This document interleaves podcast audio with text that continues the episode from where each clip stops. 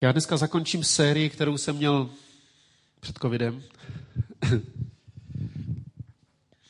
A pro ty z vás, kdo jste to neslyšeli, anebo už jste zapomněli jako já, já se nepamatuju ani, co bylo předevčírem, na to, co bylo před 14 dny, tak eh, chci trochu připomenout, o čem, o čem eh, jsem mluvil v té sérii. Tu sérii jsem nazval Je to nuda. A v té sérii mluvím o tom, eh, o období v našem životě, kdy každý den vypadá podobně jako ten předchozí a říkáme si, že i ten následující den bude podobný. Všechno se točí v takovém zaběhnutém kruhu, kdy máte svoje povinnosti, máte práci, máte školu, máte, máte rodinu, máte děti a každý den je, je naplněný od rána do večera a děláte to a po nějaké době jste jako ten řidič, který jede prostě rovně po té silnici a, a, a po nějaké době začne usínat, protože, protože ho uspává ta jednotvárnost a říká si, co to je, co to je za život, pořád ty dny jsou stejný. A právě v takovém období našeho života, našeho vztahu s Bohem, se nám může snadno stát, že se chytneme do té pasti, začneme se vzdalovat od Boha, protože zapadneme do nějaké, do nějaké rutiny, do nějakého kolotoče, koloběhu, který je stále stejný. Tak, eh, tak o tom je ta série. A, a v druhém díle jsem trochu mluvil o tom, jak je důležité mít v životě to, co jsem nazval dobrozvyky, jako opak zlozvyků. A, a tím myslím věci, které zažijete a stanou se součástí vašeho života a děláte je, protože si vytvoříte návyk ty věci dělat. Většinou nám trvá dva až tři měsíce, než z nějaké věci se stane návyk v našem životě, ale když to začneme dělat, tak, tak to může být obrovskou pomocí právě ve chvíli, kdy, kdy máte pocit, že všechny dny jsou stejný. Při řízení v autě nemůžete už přemýšlet potom, jestli, uh, jestli brzda je uprostřed nebo vpravo, nebo který byl ten pedál. Ty věci musíte dělat automaticky. Když řadíte, já nevím, jestli, to tak máte ostatní řidiči, ale já nevím, co dělám, když řadím. Jo? Když jsem byl v autoškole, tak jsem celý spocený prostě.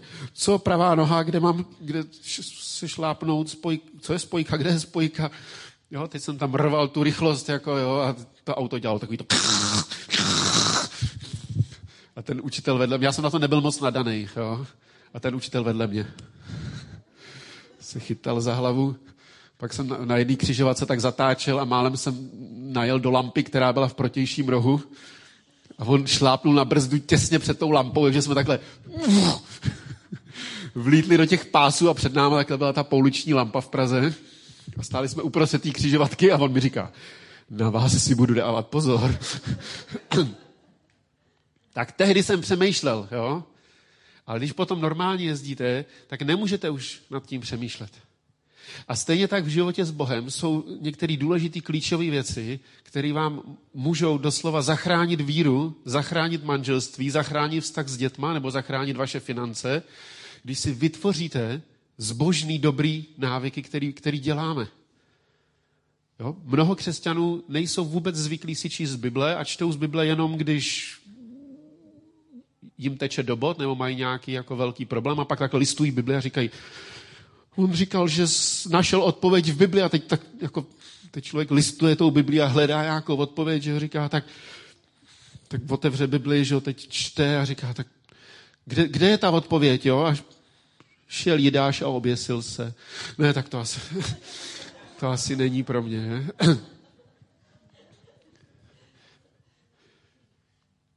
když tam, když tam není ten, ten, ten návyk a ta znalost Bible, tak ve chvíli, kdy potom potřeš Boží odpověď, tak to nenalistuješ.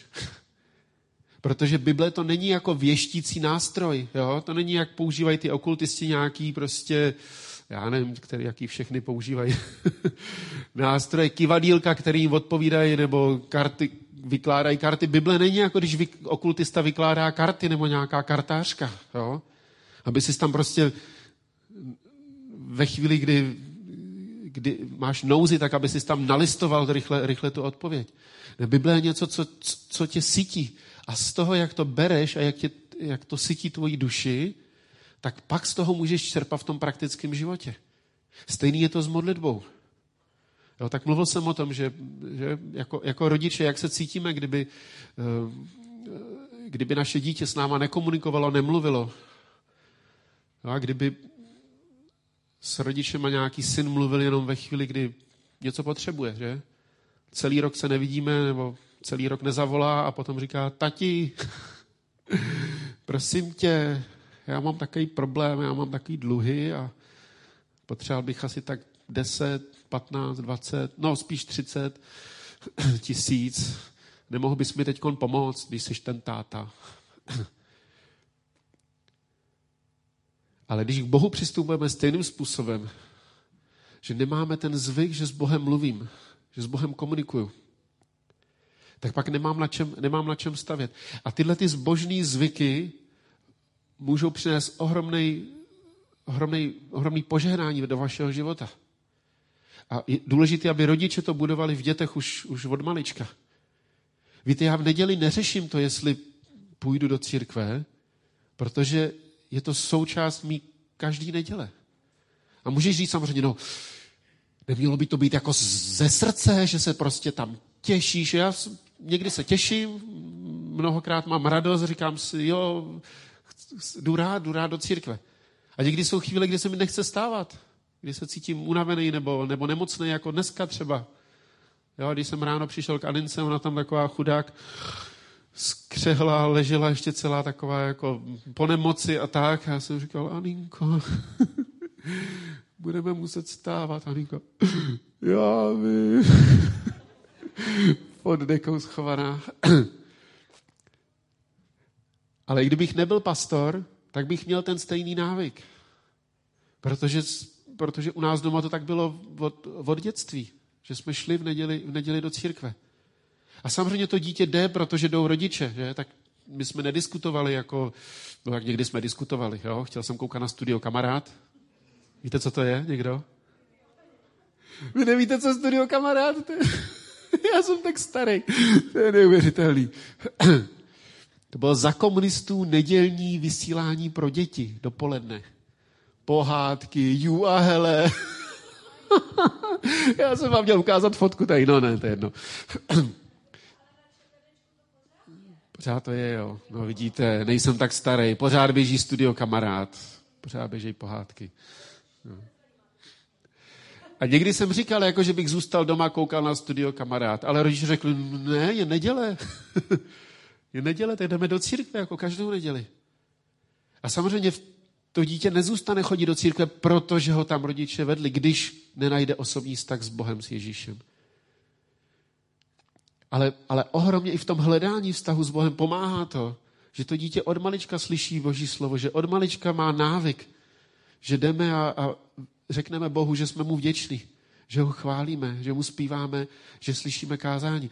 A tyhle ty věci jsou, jsou, jsou ohromnou, ohromnou pomocí. A tak já ti chci pozbudit k tomu. Vím, že spoustu z vás nejste zvyklí číst Bibli a já vám to jako ne, nevyčítám, teď vám to ne, neházím na hlavu jako, no, jaký jste křesťani, jo. Já beru tu realitu, jaká je a mnoho křesťanů, se kterými mluvím, tak nejsou zvyklí si číst z Bible. A říkají mi, já ani nevím, jak začít, nevím, nevím, za jaký konec to vzít. Je to jednodušší, než si myslíš. Stačí takový krátký úsek. Nemusí číst čtyři kapitoly za jeden den, protože možná ani nejsi schopen se nad tím zamyslet. Přešti takový krátký úsek a přemýšlí nad tím, co čteš. Pokud si nikdy nečetl Bibli souvisle, tak začni v Novém zákoně některým z evangelií. Strašně jednoduchý. Začni buď Markem, který je nejkratší, nebo začni Lukášem, který je dobře takový chronologický a, a byl výborný historik Lukáš, tak to popisuje tak jako historicky. A když přečteš Lukáše, tak pak pokračuj na knihu skutků. U toho začni. Dobře se to čte, je to příběh, co Ježíš dělal, co Ježíš říkal. Přečti jeden odstavec a přemýšlej nad tím. A dělej to dva měsíce a uvidíš, že to něco začne působit ve tvém životě. Ne, ne protože to říkám já, ale protože, protože Boží slovo funguje, protože, protože Bible je kniha, která mluví a mění náš život. Kolik lidí to prožilo? Byli lidé, kteří byli, kteří byli ateisté a chtěli vyvracet, vyvracet Bibli. A začali číst Bibli proto, aby mohli najít argumenty proti křesťanství. A bylo, by, znám několik takových příběhů. A ten člověk začal, začal číst Bibli a jak to působilo na jeho srdce, tak, tak se tím přibližoval k Bohu. Přestože důvod, proč to začal dělat, byl, aby mohl vyvrátit víru, víru v Ježíše. Ale Boží slovo působilo na jeho srdce. A to bude působit na moje srdce a na tvoje srdce, když to začneš dělat. Modlitba bude měnit tvoje postoje. Protože ve chvíli, kdy se modlí za někoho druhého, začíná se měnit tvůj pohled na něj. Ve chvíli, kdy ho pomlouváš, tak můžeš mít odstup, že no, vidíš, jaký on je. Vidíš tu sousedku. Podívej se, co ona, co ona tady dělá, jak ona tady vyvádí. Podívej se, jaký jsou to pokrytci, jo. Ve chvíli, kdy se začneš modlit za toho člověka, začíná se měnit tvoje vlastní srdce. Takže modlitba nás mění, písmo nás mění. Ale půjdeme dál. Takže to jsou dobrozvyky. Dobrozvyky.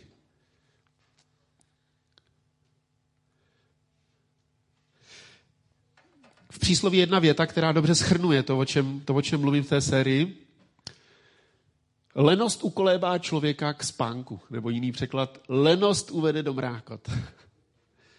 To znamená, že když to necháš být, když ten život tak plyne a je to ten kolotoč a ty dny jsou stejný jeden jak druhý a ty prostě necháš ten život plynout, tak ti to ukolíbá ke spánku.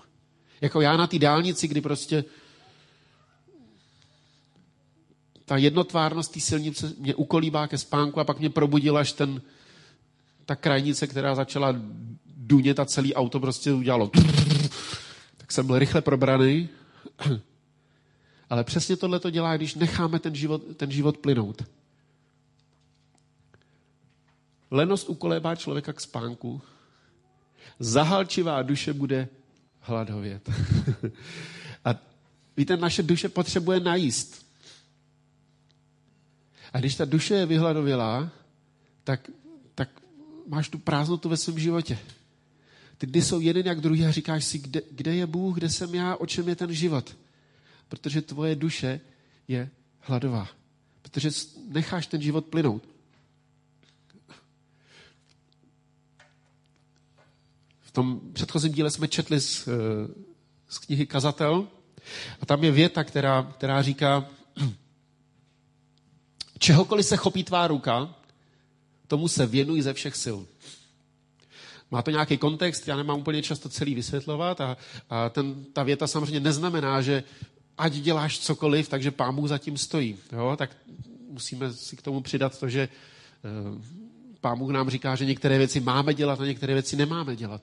Ale spíš jde o princip, o kterém tam on mluví, že on říká, proč, když něco děláš, máš to dělat ze všech sil. On říká, vždyť míříš do hrobu, no tak to je pozbudivý slovo teda.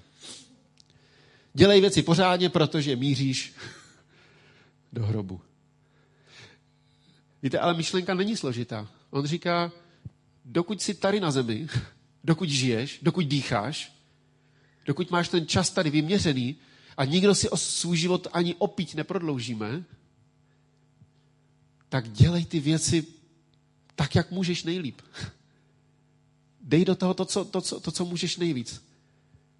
Protože ta jednotvárnost, jak ten den je jak druhý a necháš ten život plynout, tak tě nakonec může odvést úplně od Boha. Může tě úplně odvést od věcí, které mají hodnotu ve tvém životě. Protože to není jenom otázka smrti, kde není co dělat, kde chybí smysl, moudrost i vědění. On mluví o tom, že když člověk skončí tady na té zemi, tak už, už nedožene nic. Je? A to jsou ty chvíle, kdy lidé litují na konci svého života a říkají, co všechno ještě mohli udělat jinak. Ale v našem životě, v tom praktickém životě, jsou věci, který, pro který je čas a ten čas je omezený a, a není to otázka jenom smrti. Vemte si, kolik času máte na to vychovat své děti. Někdy nám připadá to dětství dlouhý, když ty děti jsou malí a někdy rodiče říkají, no, už jsme unavený a prostě nevyspalí a, a vstávat v noci a krmení a přebalování a, a, A já, když se podívám zpátky, tak mně připadá, že to bylo strašně rychlý. Mně připadá, že jsem toho Lukase ještě před chvíli držel v náručí a teď, když bych ho vzal, teď zvedá on mě jako, jo. On pořád potřebuje jako zkoušet, kolik už síly mu narostlo, jak, jak, jak se vytáhnu, tak stojím doma v pokoji, najednou Lukas přijde a, zvedá mě prostě do, do vzduchu, protože potřebuje zkusit, jestli už tatínka unese, jako jo. A připadá mi, že to je to. Jo, a Ninka najde někde nějakou fotku a říká, no podívej si, jaký, jaký byli. A myslím, že všichni z vás, kdo už máte velký děcka, že mi dáte za pravdu, že to, že to bylo rychle, je to tak? Nemáte pocit, že to, že ten čas byl takhle krátký? Že ta možnost investovat do života toho dítěte, a to není otázka, že, že, že někdo zemře, to je otázka toho omezeného času. A to je pointa té věty. On říká, čeho se chopí tvoje ruka, tomu se věnuj ze všech sil. A to bychom mohli převést na, třeba na tu výchovu dětí. To znamená, když se chopí tvoje ruka tvýho dítěte, nebo té výchovy, pán Bůh ti svěřil dítě, tak to dělej, já to kážu sám sobě, jako jo, já nejsem ten, který může dávat rozumy, jak to dělat správně, ale, ale kážu vám a kážu sám sobě. Tak teď říkám sám sobě, ještě páne, pastore, říkám, dělej to ze všech sil, protože ten čas je omezený. A můžeš mít jiný vliv do života toho dítěte, když mu jsou tři roky, jiný vliv, když mu je deset. A, a, pořád ještě budeš mít vliv, když mu bude patnáct nebo šestnáct. Ale už to bude úplně jiný. A dřív než se naděješ, bude před tebou stát dospělý člověk, který má nějaký postoje, nějaký názory, který, který je s, už sformovaný do, do značné míry v 15, v 16. A budeš se dál modlit za svoje dítě, samozřejmě. Já se za svoje děti budu modlit již ve 20 a ve 30. Ale vím, že ten čas je omezený. Stejně tak je to ve vztazích s druhýma lidma. Stejně tak je to v manželství. Protože ten, ten, ten čas máme omezený. A to je, to je právě to, co je zrádný na té rovině. Na té na tý době v životě, kdy si řekneš, že nic se neděje. Je to pořád stejný. A někdy zařadíme na autopilota a prostě necháme ten život tak plynout, protože pořád musíš něco, něco dělat. Protože ráno musíš do práce, protože musíš se postarat o děti, musíš, musíš nakoupit, musíš vyzvednout děti ze školy, pak je odvést na kroužek, potom je přivez kroužku zpátky. My, jak jsme tam stranou, tak každou chvíli děcka někam vozíme, teď teda jezdili furt sami chudáci, stávali v hodinu dřív. Ale ten den je tím naplněný. A od rána do večera prostě musíš něco dělat. A je strašně snadný přejít na, na autopilota. Na ten udržovací režim, na ten na takový ten režim, který tě stojí nejméně energie. Jak říkal jeden, jeden muž křesťan, když se dostal do, do, do velkého tlaku, tak říkal svým manželce, nic po mně nechtějte. Já mám sílu jenom prostě jít do práce, musím vydělat peníze, protože měli finanční tlak. Říkal, víc po mně nikdo nemůžete chtít, já, já nemám víc síly. A, a a, ten život se začne, se začne odvíjet jeden den jako druhý.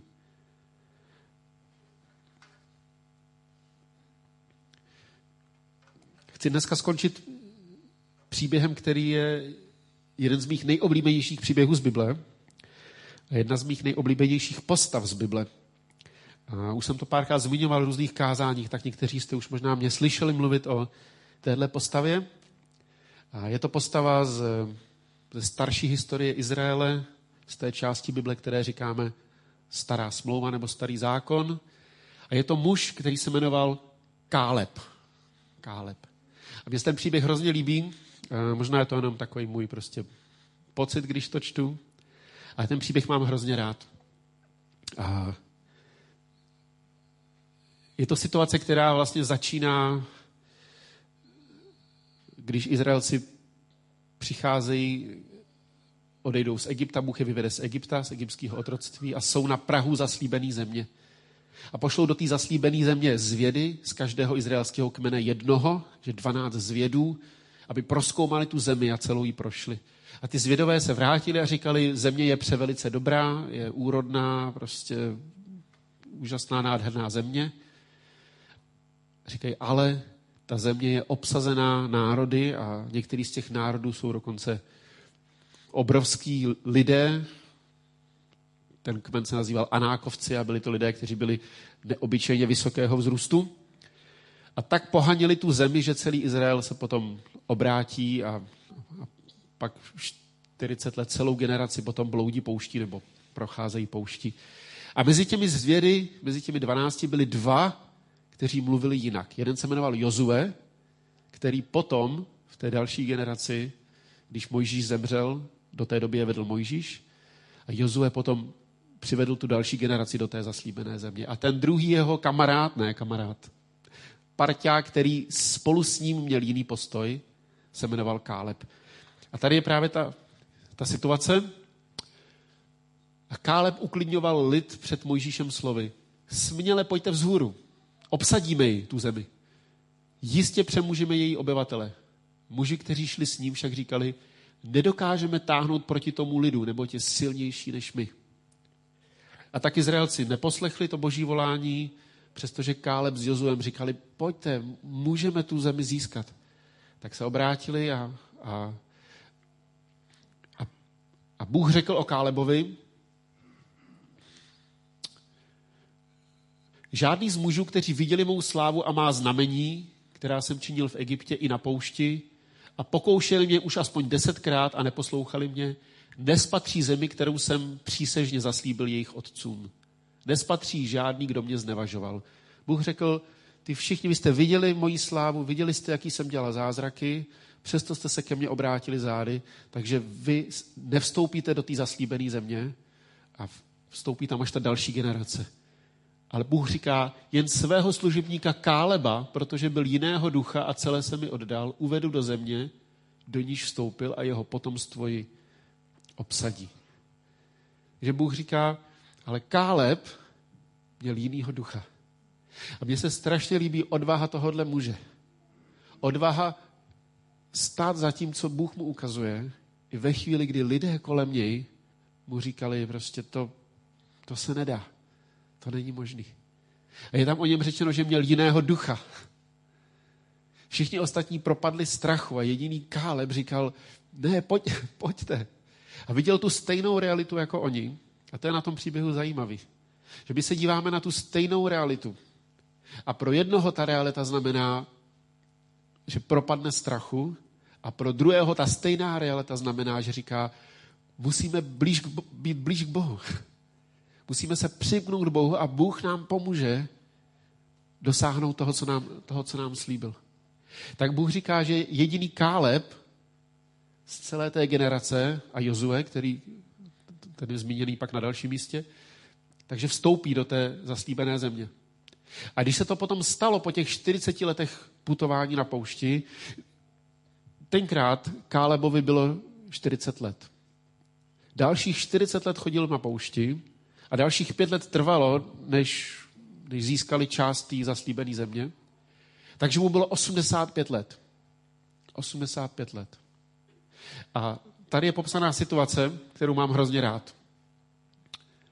Judovci přistoupili v Gilgálu k Jozovi a Káleb, syn Kenazejce Jefuna, mu řekl, ty znáš rozhodnutí, o němž mluvil hospodin v Kádeš Barnej k Mojžíšovi, muži božímu, ohledně mne a tebe. Je tam ten Káleb, je tam ten Jozue, ty jediný jsou znova v té zaslíbené zemi.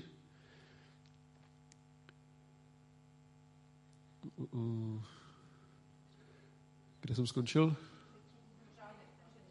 Bylo mi 40 let, když mě Mojžíš, služebník hospodinů, vyslal z Kádeš Barné, abych jako zvěd prošel zemí. A já jsem mu podal zprávu podle nejlepšího svědomí. Moji bratři, kteří táhli vzhůru se mnou, zavinili, že lid ztratil odvahu, ale já jsem se celé oddal hospodinu svému bohu. Onoho dne se zavázal Mojžíš přísahou. Ano, země na níž stoupla tvá noha bude navěky patřit tobě a tvým synům jako dědičný podíl, neboť se zcela oddal hospodinu mému bohu. Tak Káleb to připomíná Jozovi a říká, ty jsi toho byl. Oba dva v té době byli muži ve středním věku, v nejlepší síle, Jozue i Káleb. A Káleb připomíná Jozovi, říká, ty jsi u toho byl, když mi Mojžíš řekl, že tam, kam vstoupí moje noha, takže tu zemi dostanu já a moji, moji potomci.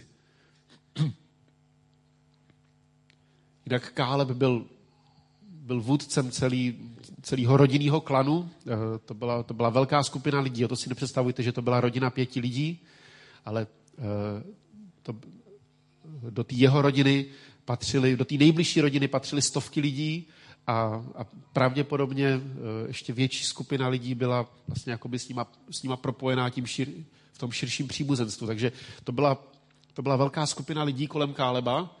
Tak on říká, Bůh mi slíbil, že, že, dostanu tu, že dostanu tu zemi. Nuže hle, hospodin mě uchoval naživu, jak přislíbil.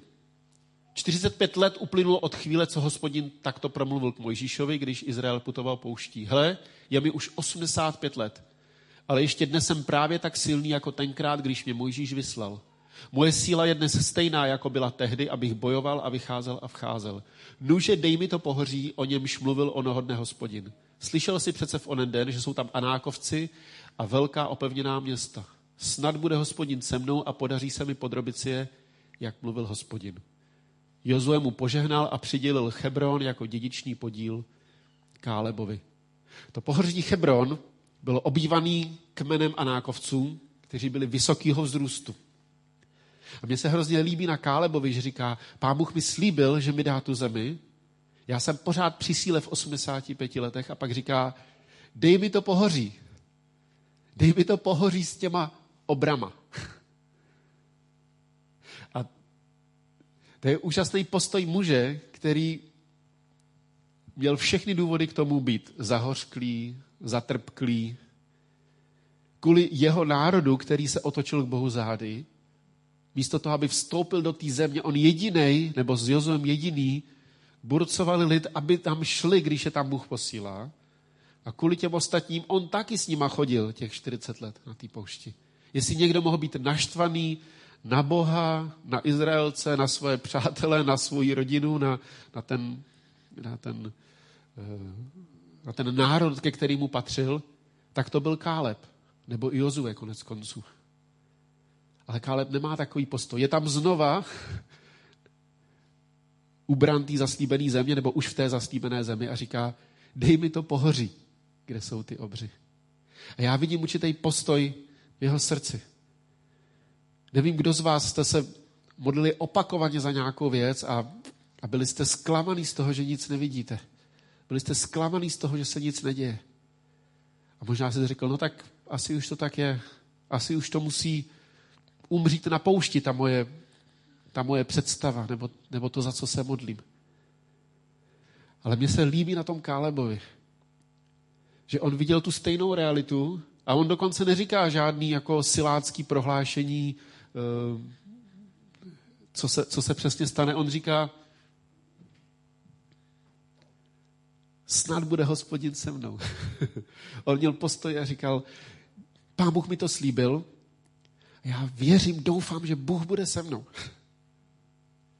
A neviděl ještě tu realitu, ještě neviděl to vítězství, ještě neviděl, jak dopadnou boje s těma obrama. A ten text pokračuje dál a říká, proto patří Hebron až dodnes jako dědičný podíl Kálebovi. Víte, tam je to slovíčko proto. A to, to je ten celý příběh předtím, který říká, jaký měl Káleb postoj jak se, jak se k tomu stavil ve svém srdci. Mluví o té jeho odvaze, o tom, že řekl, dej mi to pohoří. Vždyť jsi slyšel, že jsou tam ty obři. A pak ten text říká, proto patří to území Kálebovi. Víte, některé věci v našem životě nevidíme proto, že jsme to vzdali. Jsme se přestali modlit za to, přestali jsme věřit, přestali jsme doufat, přestali jsme vyhlížet boží řešení. Přestali jsme jako Káleb se dívat na ty hory a říct, snad bude pán Bůh se mnou, ale, ale chci jít, chci jít dopředu. Budu se znova za to modlit. Budu znova za to bojovat. Nevzdám svoji rodinu, neznám svoje manželství, nevzdám svoje děti, nevzdám svoji práci, nevzdám svoje finance. Chci, chci, chci, chci mít ten pohled upřený. Že to je něco, co Pán Bůh může udělat. A já tě chci znova pozbudit. Jestli máš pocit, že jeden den je stejný jako druhý, chci pozbudit tvoji víru. Zvedni ty oči, jako to udělal Káleb. Ten text pokračuje ještě dál. Mně se to zdá až neuvěřitelný, jo? Poněvadž se celé odal hospodinu, Bohu Izraele. Předtím se Hebron jmenoval Kiriat Arba. To je město Arbovo. Arba byl největší člověk mezi Anákovci a země žila v míru bez válek. To místo, který si vyžádal ten Káleb, tak se jmenovalo Arbovo město. A proč? Protože Arba z těch obrů byl ten, byl ten nejvyšší. Jo, když se tam obři seřadili, já bych byl mezi nimi trpaslík, jo, všichni prostě dva a půl metru, nebo já nevím kolik, ještě, ještě víc tam čteme u některých, jo. Prostě narostlí celá generace lidí, kteří byli neobyčejně vysoký. Jo, a pak mezi nimi se objevil jeden, který byl ještě o půl hlavy vyšší a ten se jmenoval Arba. Jako, jo.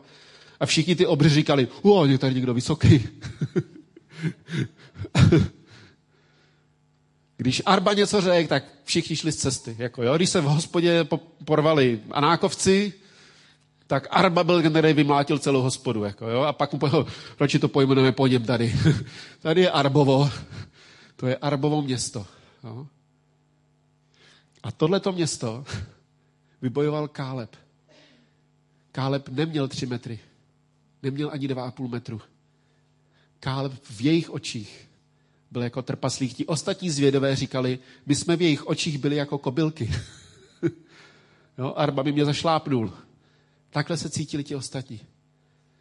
Ale Káleb, protože se přimknul k Bohu, protože si zachoval tu víru, tak, byl, tak, tak mohl vidět to vítězství. Tam je řečeno proto. Proto to patří až do teď.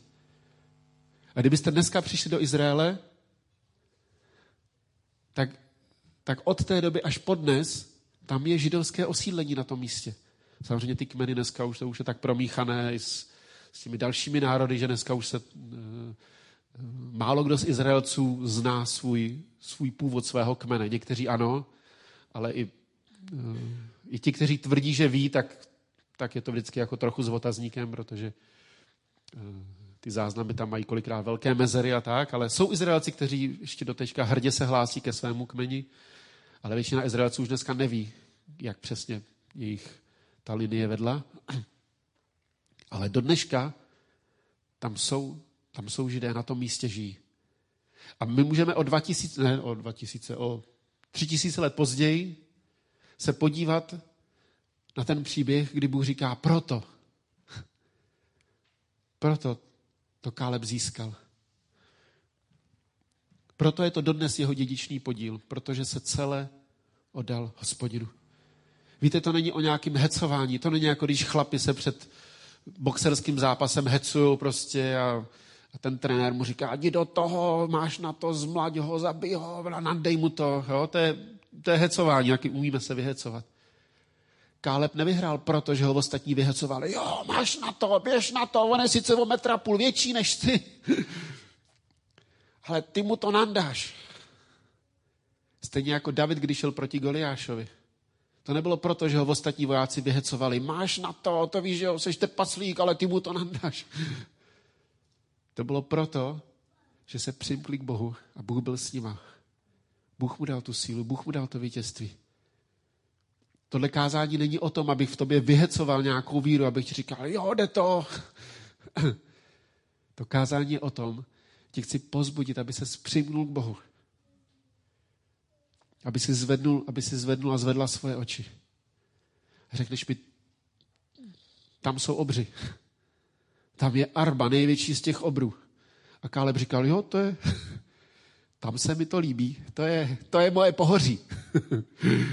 tak představuju, jak ty muži, kteří stáli za Kálebem a někteří pravděpodobně možná nebyli tak odvážní a neměli tak pevný postoj jako on, ale byli v té jeho rodině. Já se tak představuju, jak jsem jeden z těch vojáků za Kálebem a Káleb říká, když jsi slyšel, že jsou tam ty anákovci, dej mi to pohoří. A já tam, co?